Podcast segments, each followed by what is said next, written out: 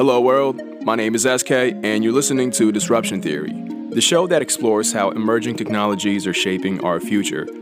And on today's episode, I want to talk about the new iPhone 10 facial recognition feature, which has recently gotten a lot of media attention surrounding privacy concerns, but there's far more sinister use cases that the media is not discussing. It could be used by your future employer when determining whether you're right for the job, or even by your doctor when diagnosing you. Earlier this week, Apple held their annual iPhone event where they unveiled the new iPhone. This is the anniversary edition since the iPhone came out originally in 2007, so it's only right that they announced the iPhone 10 or X, depending on how you want to pronounce it. The iPhone itself houses a beautiful edge to edge display, super impressive microprocessor, and a controversial feature which I think is not getting the right attention that it should. Uh, the feature is called Face ID, and it's essentially this 3D scanner that sits on top of the iPhone. And the way this actually works is that there's an infrared projector which projects up to 30,000 dots that are invisible to map out your face and head shape, your heat signature, and not only that, it actually learns what you look like over time. So if you were to grow a beard, uh, wear glasses, a hat, or a scarf, or whatever have you, it's still gonna know that it's you. Now, what's even more impressive is that it works in the dark, and the chances of somebody fooling your phone into thinking it's you is actually less than one in a million compared to the fingerprint sensor, which was on previous phones, which was about 1 in 50,000 chance of somebody having a similar fingerprint, which is close enough to fool the phone. So, this is effectively replacing the fingerprint sensor, which we're all accustomed to on older iPhones. Apple also showcased another use for this outside of security and payment, which is what they call animojis, which is just emojis that map out to your facial features, so you in turn kind of control them using just facial movements. So it's not hard to imagine that in the near future, Apple would open this up to third party developers like we've seen them do with the Touch ID and Siri. And this is where things get really interesting because most people don't realize that your face could be used for a lot more than just verifying your identity. The implications of this technology can range from funny and entertaining to downright scary and concerning. And that's because your face can reveal unimaginable intimate details about you as a person. Marketers are actually already using facial recognition technology to observe consumer reactions by reading microexpressions in real time. And the tech is actually so good that it works in crowds as well. So you can imagine a scenario where a movie director wants to test a certain scene and wants to see if it's funny enough. He can get a focus group of, let's say, 15 to 20 people, sit them in a room, show them the film while he has cameras pointed at them, observing their facial reactions in real time. And that would help them optimize and correct the content to tweak it in such a way that the funny scene is actually a little bit funnier. So there's even more useful applications for this when it comes to healthcare. In the US, especially, there is a huge epidemic of doctors overprescribing potentially addictive painkillers to patients. And that's for two reasons. One is that we tend to over-report our pain as opposed to the objective amount of pain we're feeling. We tend to overestimate, and in many cases, people would actually fake that pain to their doctor just to get their hands on the medication. So there's been recently a neural network developed that has been trained to recognize pain just by looking at your face. And the result is a 35% better accuracy than humans. Now, this could be used by doctors to prescribe painkillers only when appropriate and not trust patients when they tell them that they need it. And even more fascinating applications of this in the healthcare space come from Oxford University, which has trained an artificial intelligence to be able to predict certain genetic disorders which you may have just by looking at a picture of your face. Now, it only recognizes eight different diseases at the time being, but the way it actually works is that the artificial intelligence has been trained on thousands of people with those disorders, and it tracks 36 facial feature reference points to be able to find a pattern on how these genetic diseases affect your face shape. Something else that was interesting is that they showed the AI a picture of Abraham Lincoln and it diagnosed him with Marfan syndrome, which results in unusually large features. And I think we can all agree if you look at a picture of Lincoln that his facial proportions look a little bit off. And many biographers, I believe, as well, have stated that there are some genetic disorders in his family. Anyways, moving on to more sinister and darker uses of this technology, one being fake news. This is a topic that was at the forefront of the discussion after the US elections in 2016. There's been a huge propaganda push to disinform the public and propagate false information. So, if it's not already hard enough to distinguish real from fake, this facial mapping technology makes it even harder. There are plenty of experiments that are already showing you what's possible. For example, this video shows Obama speaking from decades ago, and the voice, along with the facial movements, can be transposed onto a current footage of him, making it seem like he's saying that now. For a lot of kids, uh, the doors that have been open to me aren't open to them. Uh, President Barack Obama, uh, when you uh, giving a speech, uh, make sure you use uh, a lot of pauses and speak uh, in a very weird timbre. Uh, up and down, uh, down and up, up, up, down, down.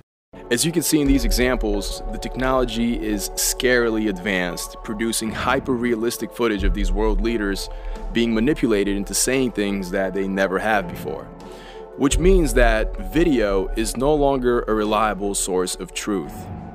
Okay, so at this point, you're probably thinking, these are really far fetched scenarios and use cases that really would not affect my everyday life. The most I would use this as an iPhone X owner, I'm sorry, iPhone 10 owner, would be uh, animojis, animating chicken heads, etc. Well, that's not actually true. There is a company which already uses artificial intelligence in tandem with facial recognition to screen job applicants at certain jobs, ranking them against each other and trying to figure out who is the optimal candidate. The company is called HireVue, and it's raised $95 million and it's already being implemented by Goldman Sachs and Under Armour. So imagine your next job interview being over video chat, and the person interviewing you maybe has a live truth detection meter that he can spot whenever you're lying or you're fabricating a little bit of a story and kind of stretching the truth in some of your prior experience.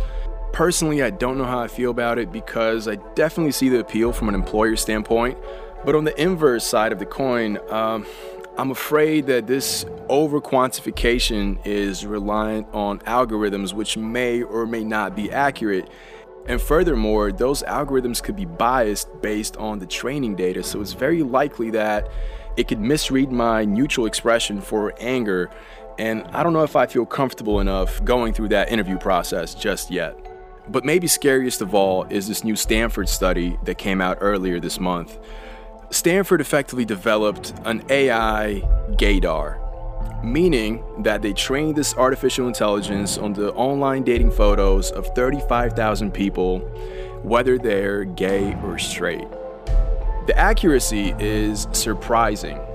So, with just a single image, the AI guessed correctly whether a man was gay 81% of the time, and if a woman was gay 74% of the time. Now, if the AI had access to five images of the same person, that rate goes up to 91% correctly for men and 83% correctly for women. Humans guess correctly whether a man was gay 61% of the time and only 54% of the time for women. But the most fascinating aspect of the study is not the correct guessing rate, it's that the AI detected common facial patterns in gay men and women, and it found out that gay men tended to have narrower jaws, longer noses, and longer foreheads, and gay women had larger jaws and smaller foreheads. Now, these findings have interesting implications because they tend to suggest that human sexuality is rooted in biology and it manifests itself in some sort of a facial difference now, the LGBT community is completely outraged. They're attacking the validity of the study and denouncing the professor and even Stanford University itself for pushing this sort of science. And that's for a good reason because there's 14 nations that have a death penalty for gay sex, many of them carrying that out. Countries like Iran, Iraq, Saudi Arabia, and Somalia have been known to actually stone to death gay people. Imagine a regime getting their hands on this technology and maybe scouring the Facebook profiles of their population, having cameras in the airport to spot gay tourists entering the country, banning them, or targeting them. These are all pretty dark scenarios that are within the realm of possibility.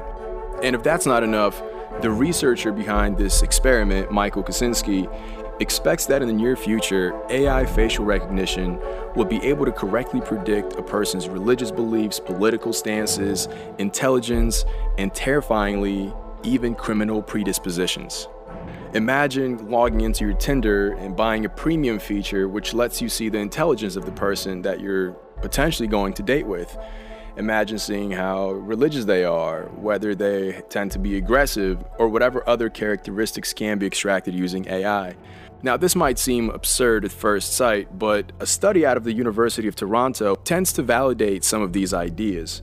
What they've done is they ran an experiment. They've taken two groups of people, one that come from a family making less than $60,000 a year annually, and another group which come from families that make over $100,000 a year annually. Then they had students trying to correctly guess whether a person came from a high income family or a low income family. The correct prediction rate was 53% which tend to suggest that, in fact, life experiences do alter our face shapes and leave their imprint on the way our faces look. There's no AI element to this study yet, but I'm willing to bet that when there is, we're going to see equally stunning results as in some of the previous cases we just went over. Now, I say all this not because I'm a fear mongerer and I want to instill fear in the advancement of technologies, quite the opposite. But I do think it's important that we address the negative sides of technologies equally as we do the positive ones. That was it for episode one. I hope you guys enjoyed it. And if you did, make sure to subscribe and like the Facebook page. Also, if you're into creative problem solving, whether it's for a startup idea that you have or you simply have a tough business challenge at work, make sure to check out RubixToolkit.com. It's a brainstorming game that generates disruptive solutions. It is 100% free. That's R U B I X Toolkit.com. The link is down below in the comments. I hope you enjoy it. Please make sure to try it out and let me know what you think. And stay tuned until next time.